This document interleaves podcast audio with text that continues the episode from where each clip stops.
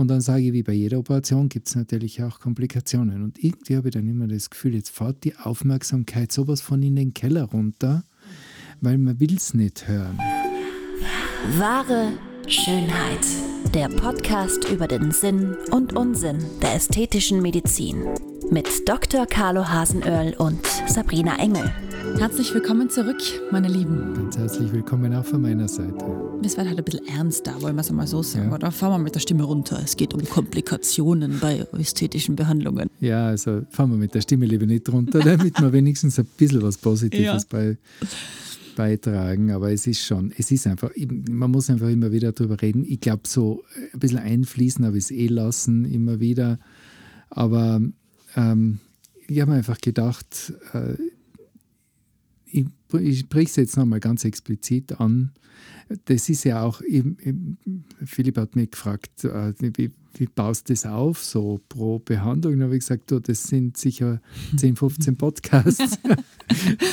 also das, das wird es nicht spielen, aber, aber, es geht mir einfach auch ein bisschen äh, um eine, um eine realistische Ansicht äh, des, in, dieses Tabuthemas Komplikationen. Mhm. Ich merke ja, wenn ich also so äh, Aufklärungsgespräch, also Informationsgespräch mache über irgendeinen operativen Eingriff, dann sind die Patienten und Patientinnen immer total aufmerksam. Und äh, dann stelle ich meistens noch so ein paar Fragen, eben Medikamente, Allergien, Krankheiten und, und, und.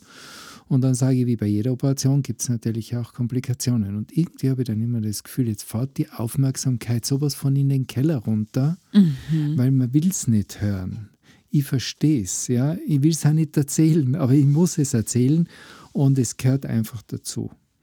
Und äh, ähm, ich glaube, es ist ja, jeder Beipacktext wird äh, sicher ganz aufmerksam gelesen. Natürlich, mit Lupe. Jedem, mit Lupe. Und, und je kleiner gedruckt, desto wichtiger. Ja. Nein, sind wir uns ehrlich, äh, wer will das? Wer, da, das ist ja auch eine natürliche Reaktion, dass mhm. man da einfach ein bisschen zurückschaut. Aber es ist trotzdem wichtig, weil es ist jetzt nicht wichtig, weil ich glaube, dass es passiert. Ich bin auch der Überzeugung, ich schaffe das ohne Komplikationen. Mhm. Was ja auch ein Druckschluss ist, mhm. weil es, ich kann nicht in die Zukunft schauen und ich kann nur meine, meine Erfahrung aus 30 Jahren, über 30 Jahren plastische Chirurgie einfließen lassen. Ich kann meine, meine Skills sozusagen äh, nutzen, aber ähm, der Körper tut nicht immer das, was man genau. von ihm erwartet. Und äh, jeder ist äh, zwar gleich, aber dann eben doch im Detail doch unglaublich unterschiedlich. Und dann passiert halt einmal was, was man nicht will. Weder äh, von Patientenseite da schon gar nicht, aber natürlich auch von meiner Seite nicht. Und, äh, und das muss man vorher einfach einmal ansprechen. Absolut. Aber äh, wenn dann wieder so Diskussionen kommen, äh, es ist nicht meine Schuld. Nicht, dass ich mich jetzt da aus der Verantwortung schrauben will, aber ich mache alles, um jede Komplikation zu verhindern. Und, äh, und im Augenblick, wo irgendwie ein Problem da ist, ist, ist wieder diese, diese Täter-Opfer-Rollen, dieses Täter-Opfer-Rollenspiel dann auf dem Tapet. Und da denke ich mir, Leute, ich, will das ja auch nicht. Ja? Ich, will ja, ich will ja wirklich, dass alles ganz reibungslos, optimal und in der kürzestmöglichen Zeit abgeht und alle glücklich und zufrieden sind. Was habe ich von einer Komplikation? Genau. Gar nichts. Mhm. Also ich unternehme alles, um Komplikationen zu vermeiden und da unternehme ich überdurchschnittlich viel. Ja?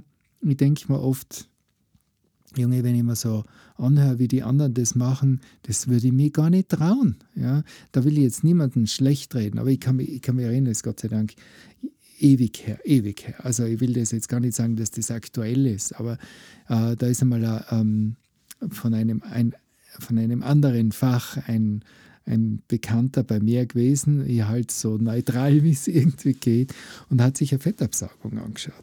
Und die Fettabsaugung mache ich in einem Steril-OP mit äh, Infusionslösung ohne, ohne Kontakt mit der, mit der Luft, dass also wirklich alles geschlossenes, im geschlossenen System ist und da äh, quasi möglichst keine, kein, kein Kontakt eben vorhanden ist. Und dann sagt er, wow, wie du das cool machst, ich, mach, ich leere die, die Infiltrationslösung ins Waschbecken. Oh Gott. Und da hat es mal ein Haar aufgestellt. Mhm. Ja. Und das ist kein Einzelfall. Ich meine jetzt, vielleicht das mit dem Waschbecken war wirklich sehr krass. Ja. ja das Aber ist echt krass. Das, ja. wenn, man, wenn man sich vorstellt, dass man das dann in den Körper spritzt, also das ist schon eher heftig. Aber, Absolut. Aber ich meine nur, es, es ist, äh, wir fahren wirklich auf aller, aller, allerhöchstem Niveau. Mhm. Immer schon. Um jeden Preis. Also da, da spare ich an nichts. Ja? Und wenn, das, wenn, wenn ihr irgendeine Chance seht, noch einmal eins draufzugeben, um, im Sinne der Sicherheit der Patienten, dann tue ich das. Aber wenn es dann, wenn's dann einmal nicht klappt oder wenn dann einmal irgendein Problem auftritt äh, oder etwas einfach nur ein bisschen länger dauert ja. als geplant, dann ist man plötzlich an allem schuld und Klar. das bin ich nicht. Das ist eben das Problem, ja. ganz genau. Man bedenkt es eben oft nicht, dass jeder Eingriff in den Körper eigentlich ein Risiko in sich birgt und Faktoren dabei sind, die man einfach nicht berechnen kann, oder? Ja. Fangt ja schon mal an, wenn man gewisse, ähm, wie soll man sagen, Alltagssituationen mitbedenkt, Gewohnheiten wie zum Beispiel Rauchen wo einfach die Wundheilung eine andere ist als wie jemand, der nicht raucht, der Nichtraucher, oder? Ja. Also man muss viele Faktoren mitbedenken, wenn Komplikationen entstehen. Und vor allem, ähm, da bin ich in meiner Recherche drüber gestolpert, geht es ja auch immer darum, dass man diesem Arzt vertrauen kann, wenn er diese Behandlung macht. Weil es gibt ja dieses Gesetz, ästhetisches Operationsgesetz, oder? Mhm. Seit 2013 habe ich da gefunden. Da geht es also mal darum, so wie du, dass man die Qualifikation als Facharzt für plastische, ästhetische und rekonstruktive Chirurgie auch hat. Mhm. Dass man eine Facharztqualifikation generell hat und, worauf ich noch gestoßen bin, eben ein verpflichtender OP-Pass, wo alle ähm, Behandlungen eigentlich gesammelt werden, oder? Das sind drei so Faktoren, die eigentlich schon mal die Sicherheit geben, hey, da kann ich hingehen, dem kann ich vertrauen. Und alles weitere, was passiert, sind Faktoren, die man, blöd gesagt, nicht in der Hand hat. Ja, also ich meine, das eine sind Formalitäten, äh, über einen OP-Pass könnte man jetzt lang diskutieren. Ja. ja. wir füllen den brav aus, äh, aber ich, ich glaube, also das, das waren keine fünf Patienten, die den dann wirklich aktiv mitgebracht haben oder, oder äh, geführt haben, weil das liegt in der Verantwortung der Patienten. Wir können ihn nur anbieten. Ich verstehe es auch, ja. Ich, die Patienten kriegen bei uns Berge von Papier. Mhm. Also ich habe äh, jahrelang äh, eine, eine Mitarbeiterin gehabt, die, die für die wirtschaftlichen Belange zuständig war. Die hat in einer der größten Buchhandlungen in Tirol gearbeitet, vorher als äh, Geschäftsführerin. Mhm. Und sie hat gesagt, in dieser Buchhandlung haben wir bei Weitem nicht so viel Papier verbraucht, wie wir in der Praxis. Ja. Weil wir einfach alles schriftlich dokumentieren müssen, ausdrucken müssen, dem Patienten mitgeben müssen, eine Kopie machen müssen und, und, äh, und dann äh, mit, mit den Unterschriften zur rechten Zeit und so weiter. Und die Patienten denken sich oft, sag einmal, geht es nicht einfacher? Natürlich ging es einfacher, mhm. aber nicht nach dem Gesetz. Und wenn du an, an das Gesetz hältst, dann äh, ist es nicht immer für den Patienten, weil dann hat der, muss der Patient halt noch einmal kommen und zwar in der Frist. Und wenn er in der Frist nicht kommt, dann müssen wir die OP verschieben. Und da gibt es oft wirklich auch böses Blut, aber das ist auch nicht, das sind auch nicht wir, ja, die das geschaffen haben. Aber es gibt im Ganzen eine Struktur und einen Rahmen, oder? Weil sonst ist da ja Ende nie. Ja, aber die Struktur und den Rahmen sollte eigentlich der plastische Chirurg oder die, die, die Praxis ja von mhm. vornherein geben. Ja, das sind, ich meine, es gibt leider eben wie überall einfach schwarze Schafe, die, die sich ja heute noch nicht an so äh, Ästhetik-OP-Gesetz halten. Ähm, und, und äh, dann, dann kommen die Patienten und sagen, ja, also wenn ich bei dem bin, das ist da nicht so. Und warum ist das bei Ihnen so kompliziert? das sehe ich überhaupt nicht ein, dass der jetzt nochmal kommen muss oder mhm. dass ich die und die Voruntersuchung noch machen muss. Dann sage ich, das ist so. Ich ja. brauche das in ihrem Interesse, zu ihrer Sicherheit. Und äh, wenn das jemand anderer nicht macht, dann macht er das nicht richtig. Das stoßt auch nicht immer auf Verständnis. Ja, ja. Ähm, wir haben eins der strengsten Gesetze Europas. Ich glaube, Dänemark ist noch in, der, in, der, in dem Niveau, aber Äh, sonst Deutschland oder Italien oder, oder das ist bei Weitem entspannter mhm. dort mhm. oder, oder nicht so geregelt. Ja.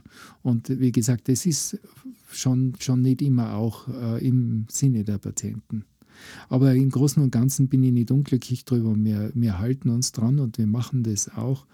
Und äh, also das, das ist einmal die, die, die sozusagen das Dach oder die, die, die, die Grundstruktur, ja, die ja. man da hat. Aber die Details, ja, also pro Operation, was kann passieren, das wird erklärt, das wird schriftlich mitgegeben, das wird erklärt. Wenn es dann aber wirklich einmal eintritt, äh, dann, dann fallen viele einfach aus allen Wolken. Und ich verstehe das auch. Ja. ja ähm, ich rechne ja auch nicht damit. Ja. ja. Es können ja wirklich Komplikationen auftreten, wie ja. wir schon besprochen haben. Es gibt gewisse Faktoren, wie zum Beispiel können Infektionen auftreten oder Blutungen, dann Narbenwucherungen, Thrombosen, dauerhafte Schädigungen zum Beispiel von ähm, den Brustwarzen habe ich gesehen, immer wieder Gesichtsnerven, Gewebsstrukturen und alles unter einem Nenner wichtig, ganz, ganz wichtig ist diese Zeit nach der Operation, wo du ja immer schon ähm, gepredigt hast, die Nachbehandlung, wirklich das einzuhalten, was der Arzt sagt. Ruhe geben, Narbenbehandlung, Lymphdrainage. Es ist nicht nur die Operation, die so eine Komplikation eigentlich hervorrufen kann. Ja. Also ich, ich versuche das wirklich mit dem Patienten und mit der Patientin dann wirklich im Detail auch äh, zu besprechen. Es ist auch, wir versuchen sie auch wirklich engmaschig hereinzuholen. Ähm, meistens ja, das habe ich ja eh schon erzählt, bei uns kommt ja fast niemand ohne Lymphdrainage aus dem Haus und, genau. und äh, wird auch dann zwischen den, also in, in Abständen, wo man eigentlich gar keine Kontrolle bräuchte von, von chirurgischer Seite, kommen die zur Lymphdrainage und meine Mitarbeiter sind ja da so geschult und gebrieft, die, die rufen mich sofort, die sagen, oh, das, da sollte man mal drauf schauen, da, da ist was nicht okay und so. Ähm, also das sind ja noch einmal engmaschigere mhm. Kontrollen als, als eigentlich vorgesehen. Aber ähm, es ist schon, es ist diese Eigenverantwortung des Patienten, das ist ja also ein Thema, ja, wo ja. man sagt, okay, ähm, wer ist jetzt wirklich, was hat der gemacht? Mhm, ja? Mhm. Und, und wenn dann, es dann heißt, wenn ich gewusst hätte, dass das Rauchen schlecht für die Wundheilung ist, dann hätte ich mich nicht operieren lassen, dann denke ich immer, bitte, da brauche ich nicht einmal, da brauche ich nicht einmal einen Anflug von Medizin, medizinischem Wissen haben. Das mhm. steht in jeder, in jedem Tageszeitung steht das ja. drinnen. Ja? Also das ist ja nicht Fachwissen, sondern mhm. das ist Hausverstand. Und das ist ein Wort, das, äh, glaube ich, das habe ich das letzte Mal in einer Werbung von einem Lebensmittelhändler Was sonst hat sich, hat sich das ziemlich verloren, das Thema Hausverstand. Wirklich, denke ich mal, das gibt es doch nicht. Mhm. Ja. ja. Und, und natürlich sage ich jetzt, äh, ich meine, äh, was ich, frische Wunde, bitte gehen Sie nicht ins Bad. Ja, äh, dann schaut mir die Patientin so an, so quasi, bist du jetzt ganz deppert, dass du glaubst, ich gehe schwimmen oder baden. Und dann geht wieder mal eine baden. Ja, ja? Eben, eben. Und denke ich, sie, sie haben nichts gesagt. Ja? Und das ist immer so, wie weit gehst du? Ja. ja?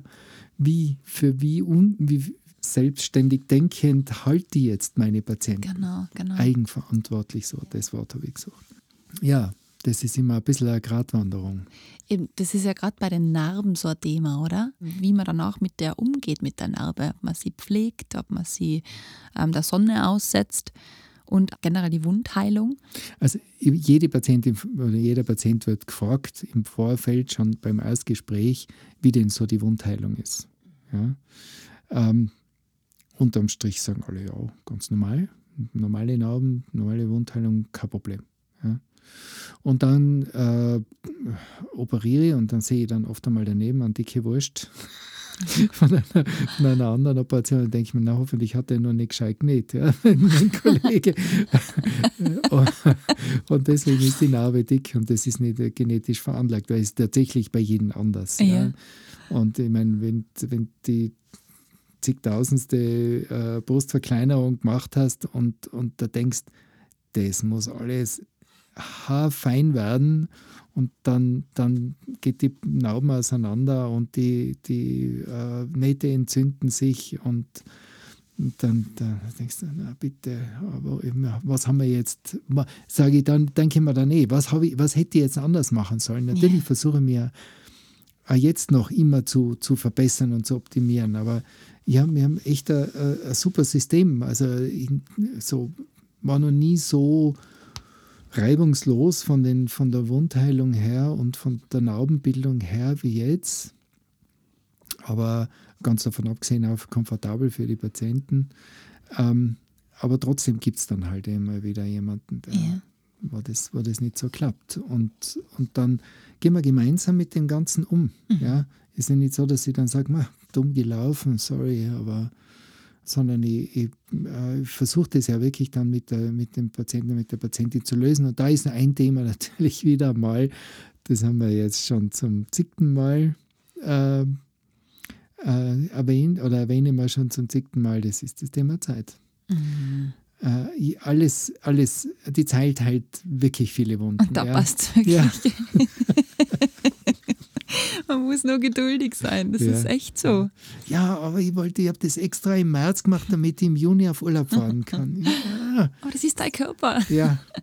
Der hat seine eigenen Regeln, ja. die muss man beachten. Und wenn man, wenn man sich überlegt, wenn man sich über sie bei der, beim, beim Bügeleisen oder, oder beim, beim Backofen äh, verbrennt, wie lange das dauert, bis das wirklich weg ist, ja. Boah, das ist ganz normal. Das passiert mal regelmäßig. Oder, ja, oder wenn die, die ähm, wenn die verknöchelst, ja, also mhm. wenn du mhm. irgendwie nur verstauchst, den Knöchel verstauchst, mhm. das dauert Monate, bis du wieder in einen engen Stiefel passt. Yep. Aber wenn, die, wenn ihr eine Absaugung macht, das muss in drei, vier Wochen muss das alles erledigt sein. Ja, klar, das du bist ja Magier. So weißt du das nicht, ah, Carlo? Ah, Entschuldigung, ja. Ex. Wollen wir vielleicht unsere ähm, wahren Schönheiten, um unser Publikum einmal zu benennen, ähm, mitnehmen zu solchen Komplikationen aus deiner Erfahrung? Was passiert? Wie reagiert man? Ja, das kommt jetzt ganz darauf an. Also ähm, es gibt eben kurzfristige Komplikationen, es gibt langfristige. Teilen wir es einmal so ein. Genau. Also es gibt welche, die in den ersten äh, 24 Stunden hauptsächlich auftreten. Das ist also ein Klassiker, ist eben, dass es einmal bluten anfängt. Und das kann während der Operation staubtrocken sein. Ja, da mhm. blutet nichts mehr. Ich gehe dreimal alles durch. Und dann kommt der Patient oder die Patientin ins Zimmer, kriegt einen Hustenanfall. Irgendein Reiz, verschluckt sich, fängt an Husten. Oder was auch oft ist, hat ein bisschen weh, kriegt ein Schmerzmittel, daraufhin wird ihr übel und sie erbricht. Mhm. Und das führt dann, das, da kommt es dann richtig zu einem Blutdruck. Klar. Inferno, ja, das, da schießt der Blutdruck auf und dann geht irgendwo ein Thrombus, also so, so ein verschlossenes oder verödetes Gefäß auf und fängt an bluten. Und plötzlich wird die Brust immer größer und Druckgefühl und, und der Kreislauf geht in den Keller und, und es tut weh und, und da, da ist immer jemand da.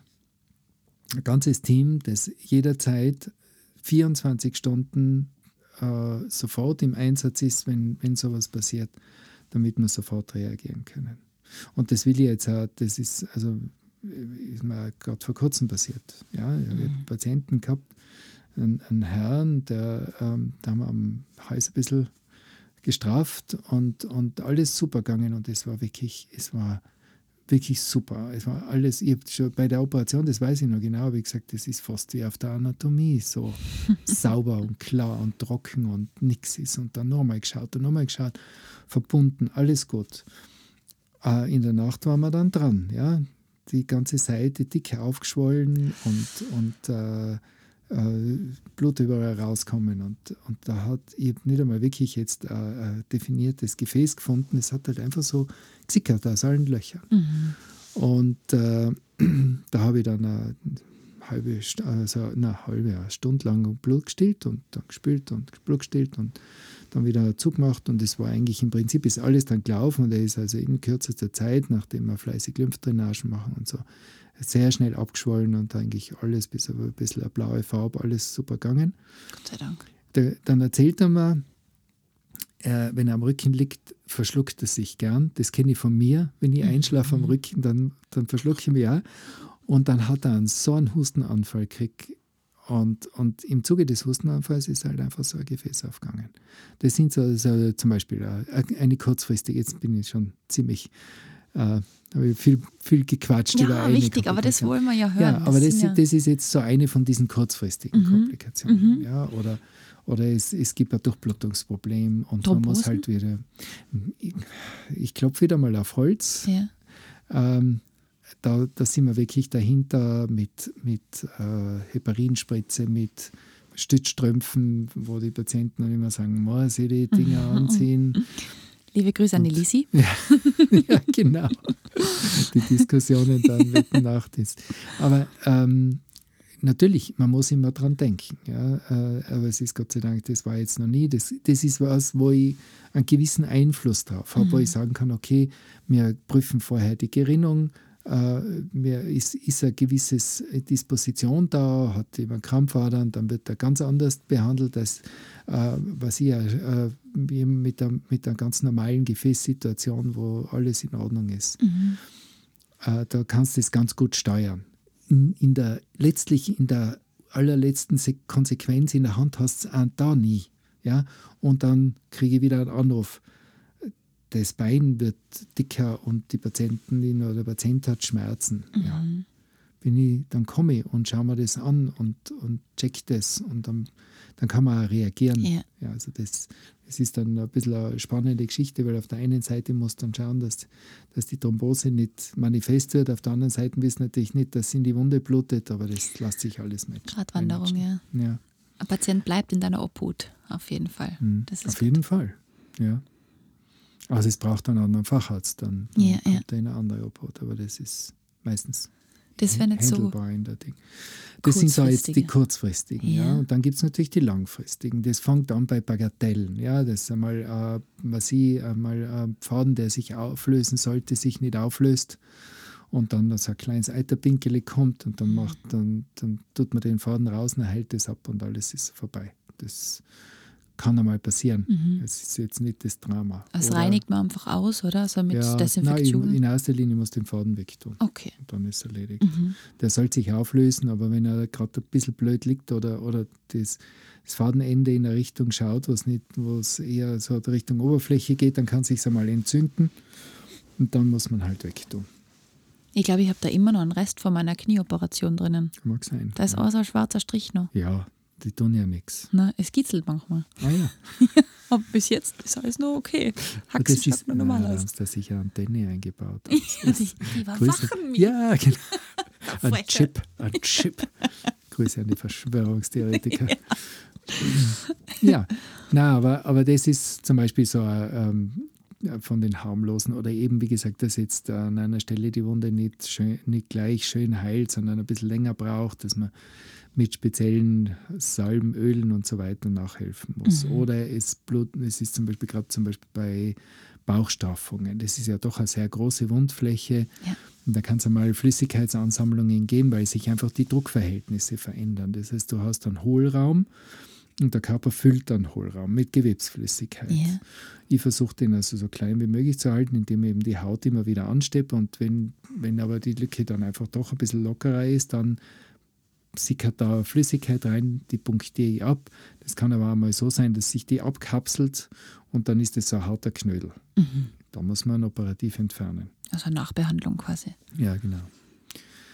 Bei den Brustvergrößerungen, die Kapselfibrose ist immer ein Thema, die, die Sensibilität. Äh, meistens sagen die Patientinnen, dass die Brustwarze nach einer Brustvergrößerung sensibler ist. Mhm. Das pendelt sich sehr, in den allermeisten Fällen eigentlich dann wieder ein, ja. aber, aber das kann einmal vorübergehend sein. Theoretisch kann es auch in die andere Richtung gehen. Das wären jetzt langfristige Komplikationen. Da, da ist jetzt nicht sofort Handlungsbedarf notwendig, aber halt auch ein bisschen intensivere Nachbetreuung. Äh, dass man, dass man das kurzfristiger kontrolliert, dass man es normalerweise tun würde und das tue ich dann auch. Mhm. Und damit kriegt man das eigentlich alles ganz gut in den Griff.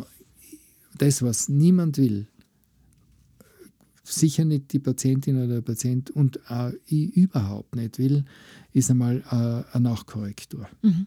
Dass man sagt, okay, das ist jetzt nicht ganz symmetrisch oder bei der Nase, da ist eine kleine Unregelmäßigkeit oder da geht jetzt keine Luft mehr durch, weil das irgendwie verwachsen ist. Okay, da müssen wir nochmal rein. Mhm. Das tue ich nicht freiwillig. Ja?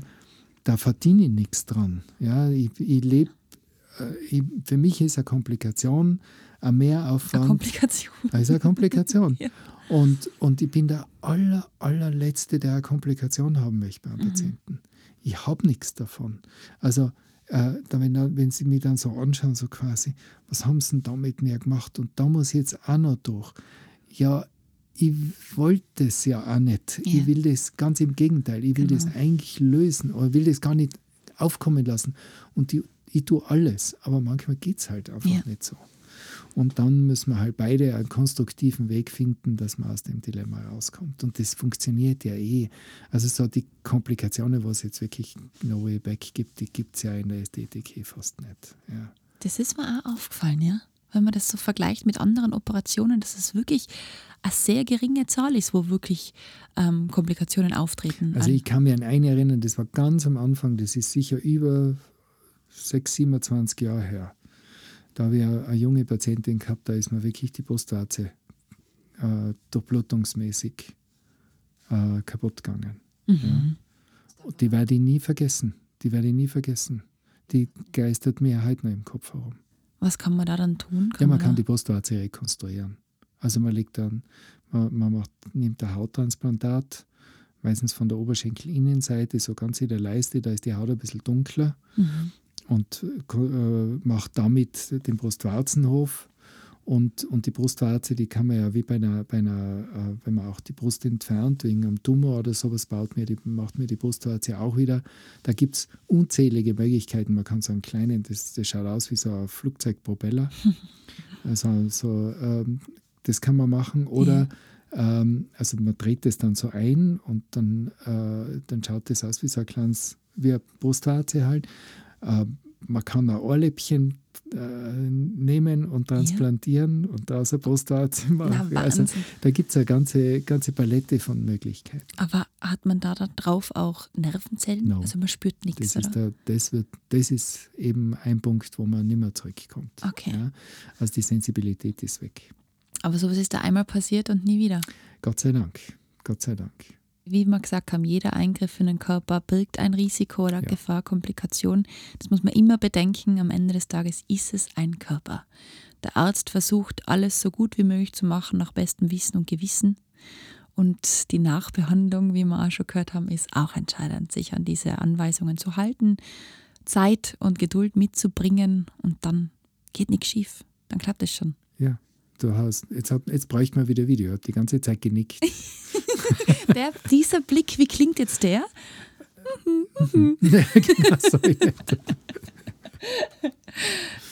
Wie geht's euch mit dieser Folge? Was fällt euch ein? Ist euch schon mal was passiert? Habt ihr schon mal, egal was für Operationen, so eine Komplikation miterlebt? Wie schaut bei euch Nachbehandlung aus? Haltet sie euch an die Regeln? Legt auch einmal die Karten auf den Tisch, es würde uns sehr interessieren. Und auch wenn ihr noch Fragen habt, wie immer, wir freuen uns riesig drauf podcast at excellentbeauty.com oder auf Instagram. Würden wir uns sehr freuen. Dann würde ich sagen, okay. wir lassen das Ganze sacken. Ja. Und hören uns nächste Woche wieder. Wir hören uns nächste Woche wieder. Freue mich schon. Macht es gut. Okay. Ciao, ciao, ciao. Das war wahre Schönheit. Lasst uns gemeinsam die größten Schönheitsmythen aller Zeiten aufklären und schickt uns dazu eure Fragen und größten Anliegen an podcast at excellentbeauty.com. Immer her damit und keine Scheu. Wir freuen uns auf euch. Bis bald!